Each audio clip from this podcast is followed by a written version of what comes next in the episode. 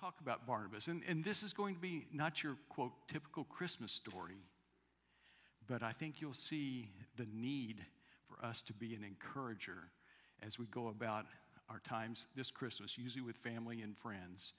To be able to encourage and exhort is critical, and we'll learn that from the life of Barnabas, and particularly how he used and depended upon the Holy Spirit for that. Let me read just a passage again that Zach wrote, read in Acts chapter 4, verse 36 and 37. Thus, Joseph, who was also called by the apostles Barnabas, which means son of encouragement, a Levite, a native of Cyprus, sold a field that belonged to him and brought the money and laid it at the apostles' feet.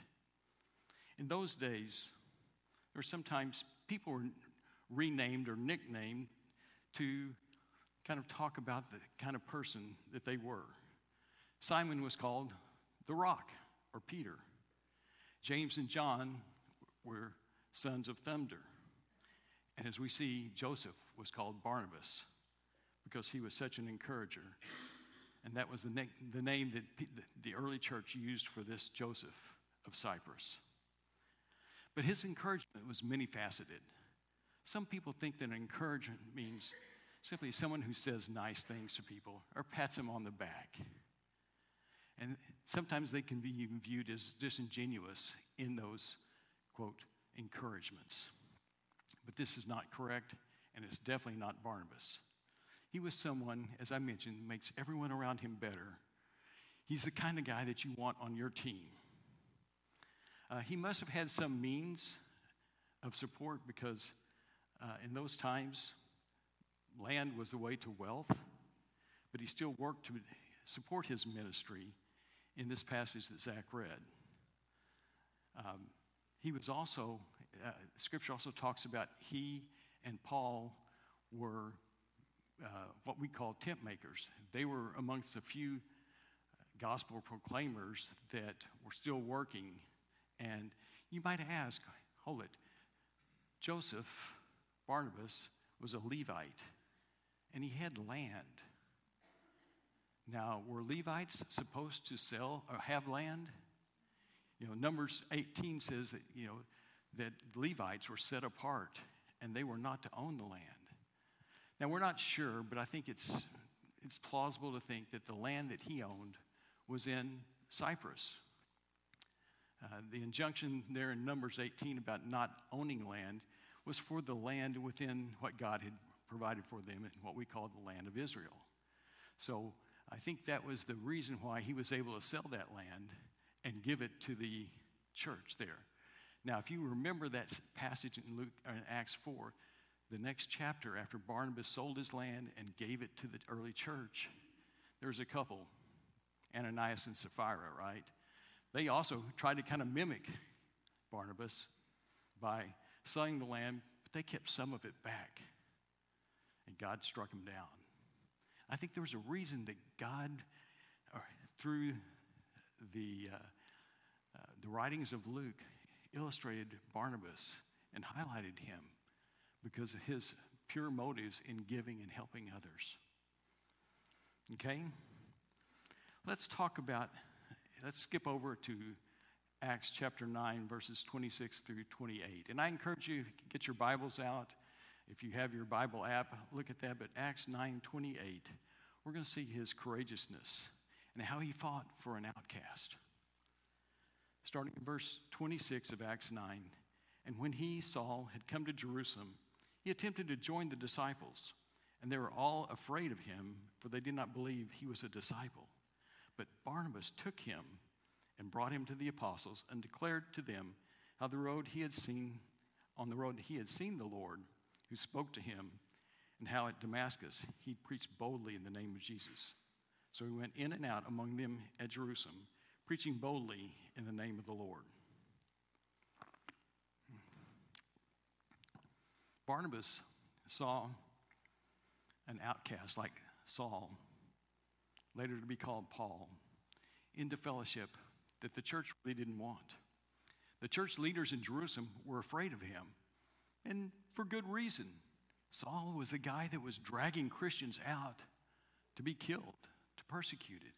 Now they're hearing rumors that this guy was converted to Christianity, but no one wanted to talk to him.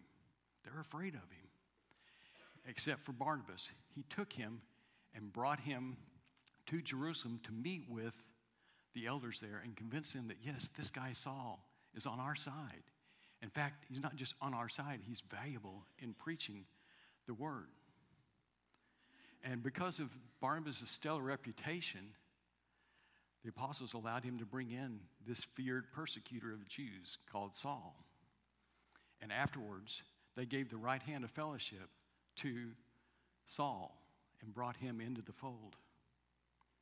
Continue on in the book of Acts, chapter 11, starting in verse 19, we'll read about how he was full of the Holy Spirit and faith. And he was kind of what I call the troubleshooter of the early church. Now, those who were scattered because of the persecution that arose over Stephen traveled as far as Phoenicia and Cyprus and Antioch, speaking the word to no one except Jews.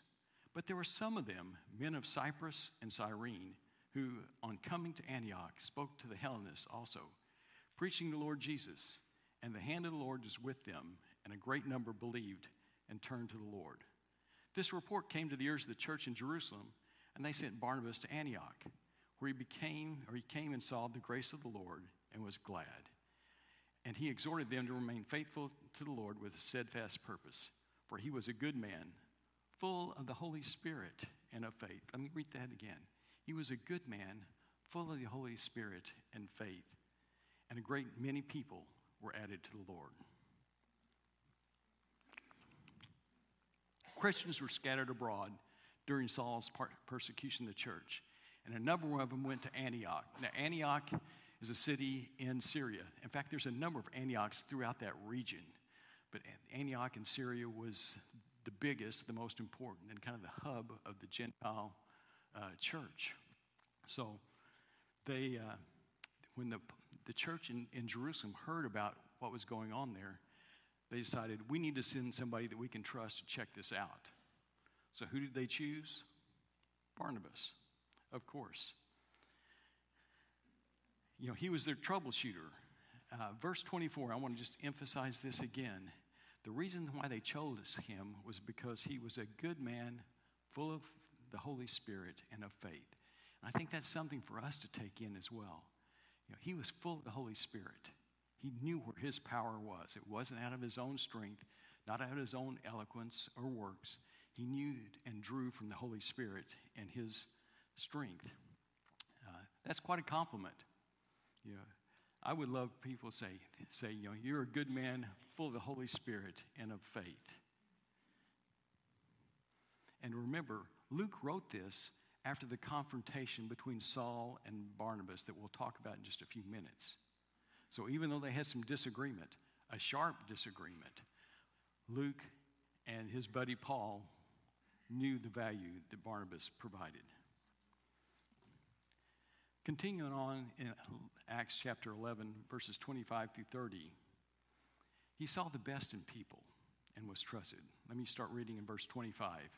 So Barnabas went to Tarsus look for Saul, and when he had found him, he brought him to Antioch.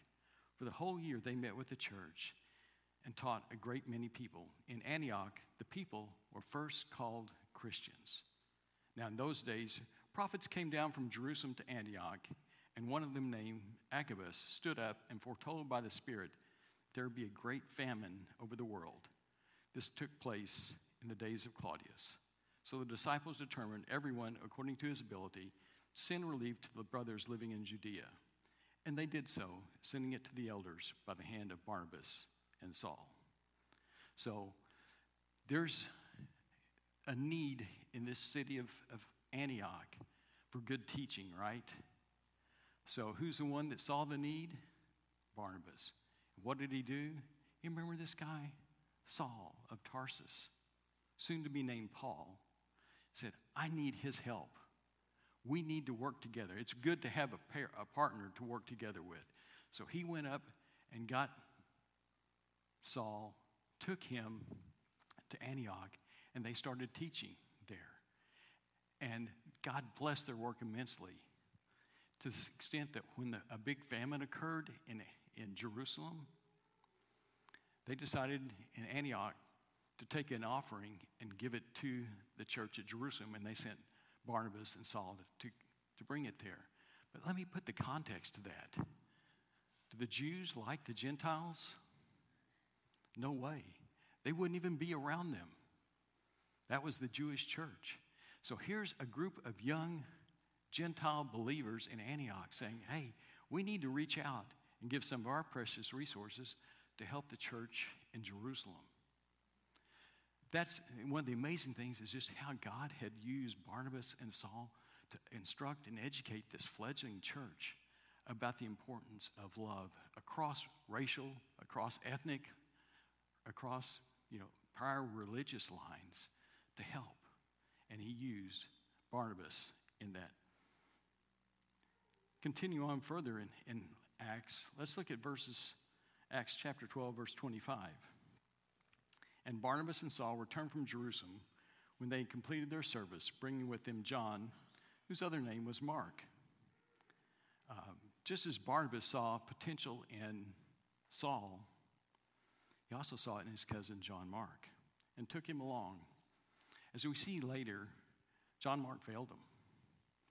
But nonetheless, in later life, Mark was used greatly in the service of the Lord. Skipping to Luke, uh, excuse me, Acts chapter 13, let me read the first three verses there, and we'll talk about how Barnabas was identified by the Holy Spirit and set apart for it. Starting in verse 1 of Acts 13. Now, there were in the church of Antioch prophets and teachers Barnabas, Simeon, who is called Niger, Lucius of Cyrene, Manaen, a lifelong friend of Herod the Tetrarch, and Saul. And while they were worshiping the Lord and fasting, the Holy Spirit said, Set apart for me Barnabas and Saul for the work to which I called them. Then, after fasting and praying, they laid their hands on them and sent them off. Just a quick aside in the month of January and February, we're going to have a focus in our church about prayer and fasting. I'm looking forward to what that will do for us. It's the Holy Spirit, I believe, will really be working in us uh, this coming year, and it's a good way to start the year off like that. Once again, in this passage I just read in, in Acts 13, the Holy Spirit is explicitly working in Barnabas. Can there be a bigger compliment than the Holy Spirit telling the church, set off, send Barnabas and Saul to do this work. You know, they proved themselves to be obedient to God's call in Antioch, and now they're going on a dangerous missionary journey. Among the many places they visited was Cyprus, Barnabas' hometown. This first missionary journey, as many of you know, had a lot of ups and downs. Churches were started and strengthened. Many people, especially Gentiles, came to Christ, but they suffered immense persecution from the Jews and were kicked out of city after city after city after city. During this first missionary journey, excuse me, Saul began to be known as Paul. In Lystra, in Acts chapter 14, the Holy Spirit used them mightily as they boldly preached the gospel and healed a lame man who'd never walked. Many of the people of Lystra mistakenly assumed they were gods, as we'll see in Acts chapter 14, starting in verse 12. Let me read this for us. Barnabas was called Zeus. That's a Greek god, the chief Greek god. And Paul, Hermes, because he was a chief speaker. And the priest of Zeus, whose temple was the entrance to the city, brought oxen and garlands to the gates and wanted to offer sacrifice to the crowds. But when the apostles Barnabas and Paul heard of it, they tore their garments and rushed out of the crowd, crying out, Men, what are you doing these things? We're also men of like nature with you, and we bring you good news that you should turn from these vain things to a living God who made the heaven and the earth and all that is in them. How would you handle being called Zeus, the supreme God? Kind of a compliment, right? Instead of accepting their adulation, Barnabas and Paul's reaction was humble yet forceful in rejecting of their misplaced worship. But they made it safely back to Antioch, where they excitedly shared how God was working in the, in the Gentile world, and then went on to Jerusalem. While in Jerusalem, there's a group of Judaizers creating havoc in the church. The Judaizers, in case you don't know, were Jews who proclaimed Christ, but they said that the Gentiles had to convert essentially to Judaism, or at least obey the Jewish laws.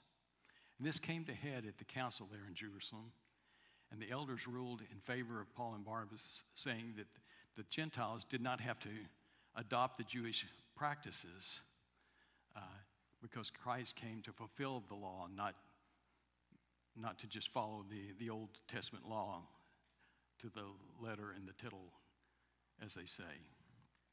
So the elders wrote, uh, after ruling for Barnabas and Paul, they wrote a letter and said, Go to the Gentiles and tell them this. That story's continued on in Acts chapter 15, verses 22 through 26. I'll read this, starting in verse 22. Then it seemed good to the apostles and the elders with the whole church to choose men from among them and sent them to Antioch with Paul and Barnabas. They sent Judas called Barsabbas and Silas, leading men among the brothers, with the following letter Brothers, both the apostles and the elders, to the brothers who are of the Gentiles in Antioch and Syria and Cilicia, greetings. Since we have heard that some of you persons have gone out from us and troubled you with words, unsettling your minds, although we gave them no instructions. It seemed good to us, having come to one accord, to choose men and send them to you with our beloved Barnabas and Paul, men who've risked their lives for the name of our Lord Jesus Christ. Barnabas and Paul's bravery was obvious to all. Even more than their bravery, the church needed someone who could powerfully refute these Judaizers that were unsettling the church there in Antioch. These people were trying to force the Gentile believers to adopt the customs of the Jews and make their salvation a works based salvation. And there were no better people to do this than Barnabas and Paul. Now we get into kind of the messy part of his life. Skipping on to Acts chapter 15, verses 35 through 41. Let's see how he handled conflict. But Paul and Barnabas remained in Antioch, teaching and preaching the word of the Lord with many others also. After some days, Paul said to Barnabas, Let us return and visit the brothers in every city where we proclaim the word of the Lord and see how they are. Now, Barnabas wanted to take with him John, called Mark. But Paul thought it was best not to take with them one who'd withdrawn from them in Pamphylia and had not gone with them to the work. And there arose a sharp disagreement. Remember this word, sharp disagreement, so that they separated from each other. Barnabas took Mark with him and sailed away to Cyprus. But Paul chose Silas and departed, having been commended by the brothers to the grace of the Lord. And he went through Syria and Cilicia strengthening the churches. Now, you may have noticed a subtle shift that up to this point, Paul and Barnabas were referred to always as Barnabas and Paul, Barnabas being the lead. But now we're seeing a shift where now Paul is mentioned first. And that's probably not a coincidence. Uh, Paul had become the chief speaker, and Barnabas seemed to be taking a secondary role when they decided to go back and start a second missionary journey, a real conflict arose. These godly, passionate men couldn't come on an agreement on who to take with them on this second missionary trip. Barnabas wanted to take John Mark, his cousin. John Mark was the guy that flaked on him in their first missionary journey and turned tail and went home. Saul or Paul by this time said, No way, I'm not taking this guy. He can't cut it in the missionary journeys that we have. And the word says there was a sharp disagreement. I'm not a Greek scholar, but the word there is paroxysmos. And we'll see this later in another passage I'm going to bring out. But this, this sharp disagreement led to a, a division between Barnabas and Paul. Barnabas said, I'm taking John Mark and went up to Cyprus, among other places. Paul took Silas and others, including Luke, and went on another path. This sharp disagreement probably was ugly in one sense, but what did God do? He doubled the missionary workforce, sent two groups out. You can see how God uses even conflict like this for His glory. It's obvious that they still maintained the highest respect for one another. Paul was very positive about Barnabas. There's a number of passages in Scripture that indicate how he looked both at Barnabas and John Mark in a very positive way. I'll read this one in Colossians chapter 4, verse 10 and 11. Aristarchus, my fellow prisoner, greets you, and Mark, the cousin of Barnabas, concerning whom you received instructions. If he comes to you, welcome him. And Jesus, who is called Justus. These are the only men of the circumcision of the Jews among my fellow workers for the kingdom of God, and they've been a comfort to me. This is John Mark, who earlier Paul said, I don't want him. Don't bring that guy that's just not strong enough to handle it on the missionary trail. Now he says, Bring him with me, for he's been a comfort to me. He was a comfort because Barnabas took him along with him, even at the expense of severing that relationship with Paul for, for a period of time.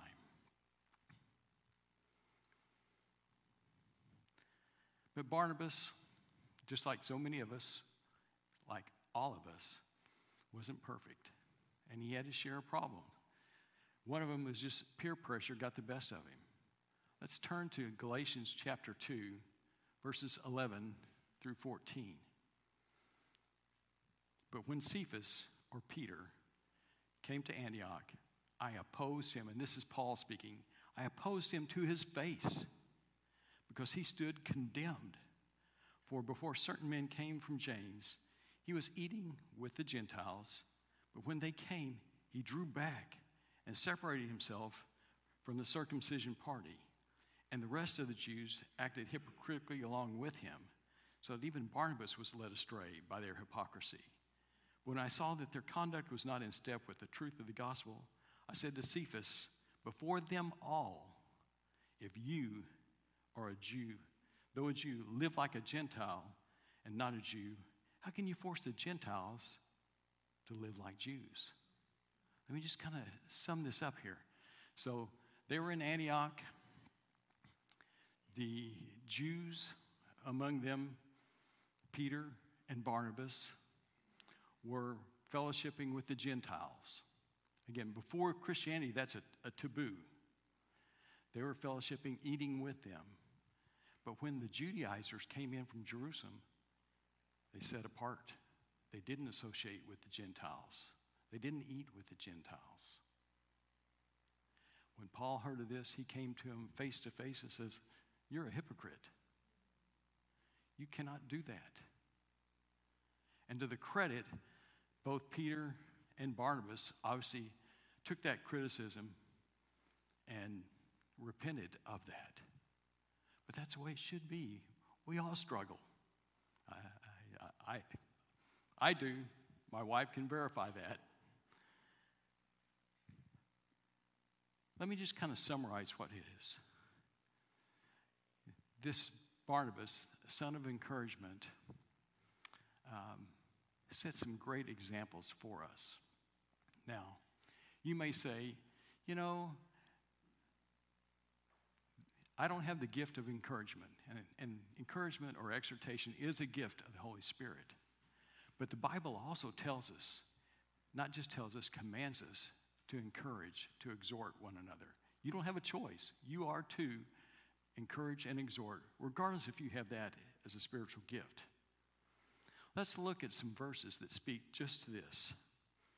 In 1 Thessalonians chapter 5, verse 11.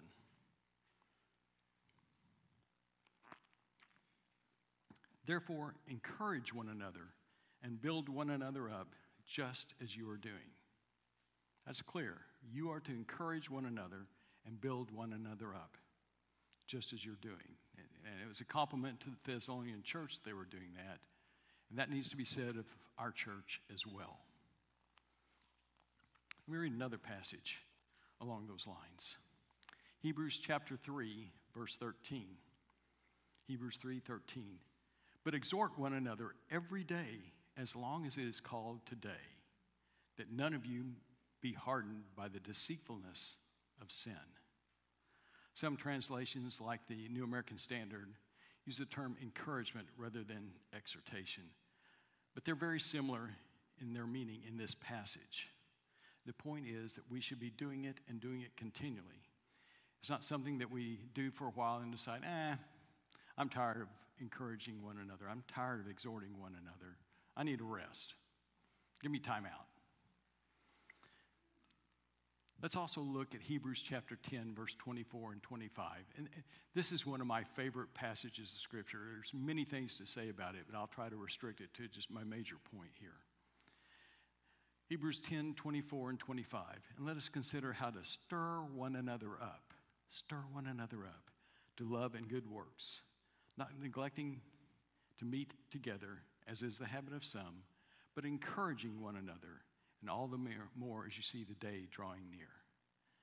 Now, the Greek word paroxysmos is the word that's translated stir one another up.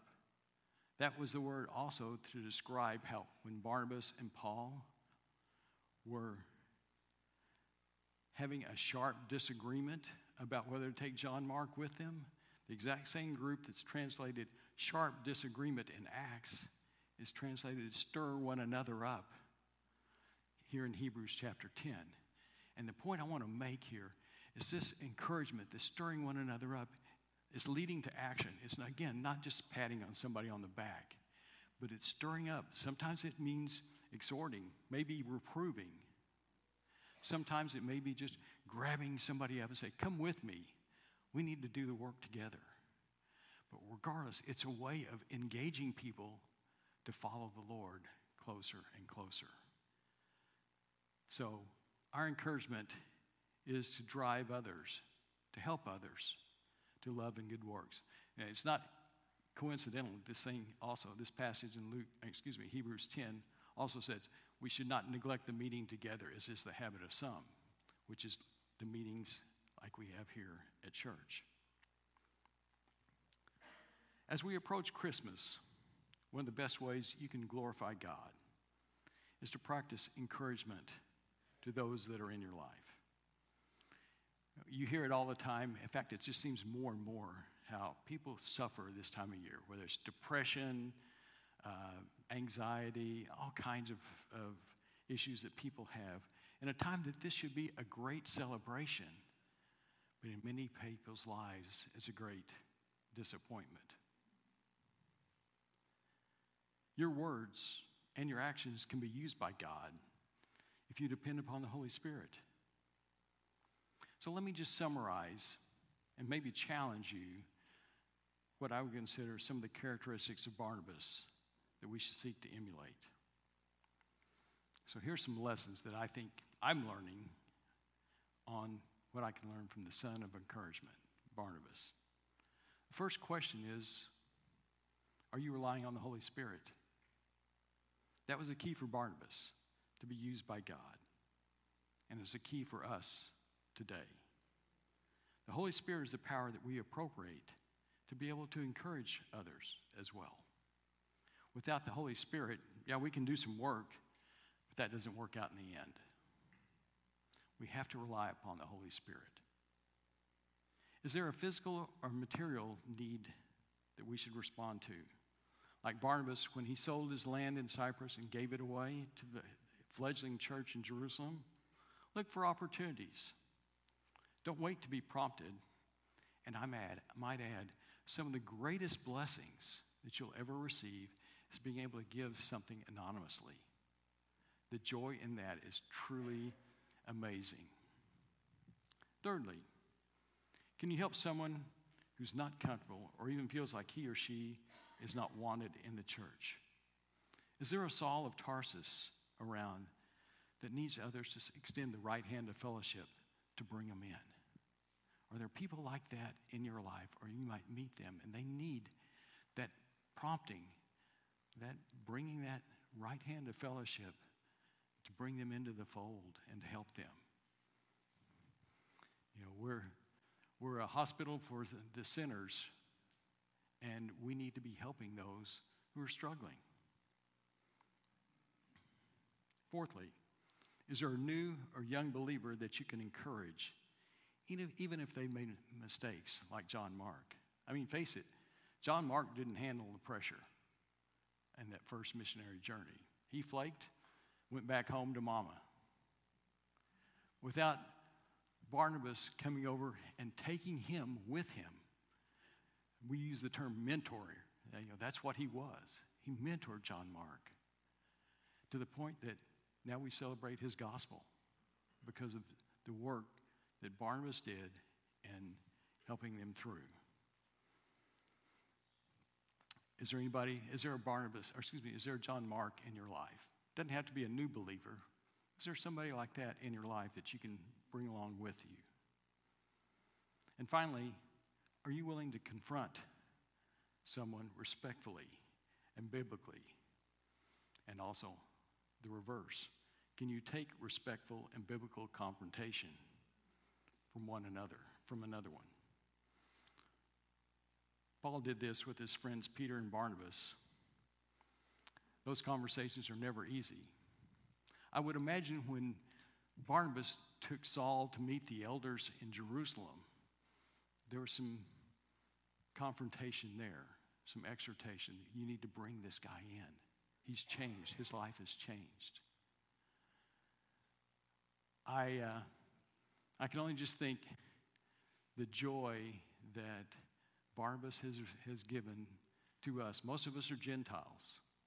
Without his work in leading the missionary efforts, whether it's bringing in Saul, the persecution that he has, the separate missionary journeys that he did, the strengthening, being the, the, the trusted servant from the home church in Jerusalem to Antioch and beyond, helping, encouraging, directing, guiding these churches that now we see not just a little cult of Judaism in Jerusalem, but we see Christianity being able to be uh, throughout the whole world, to the remotest part of the earth. And it started there with those efforts that were spearheaded by this guy, Barnabas, son of encouragement. Those difficult conversations that he had reminds me of Proverbs chapter 27. Faithful are the wounds of a friend, but deceitful are the kisses of an enemy. Some of that encouragement entails that kind. Most of it's helping someone up, giving of your time and talent and resources, being someone that's trusted, whether it's someone just confide in you or someone that be used by others to take the gospel beyond your current boundaries. I may not have convinced any of you to name your next son Barnabas, but I pray that you'll be an encourager like him. And this Christmas season, I pray that you can make an extra effort to be like Barnabas, the son of encouragement.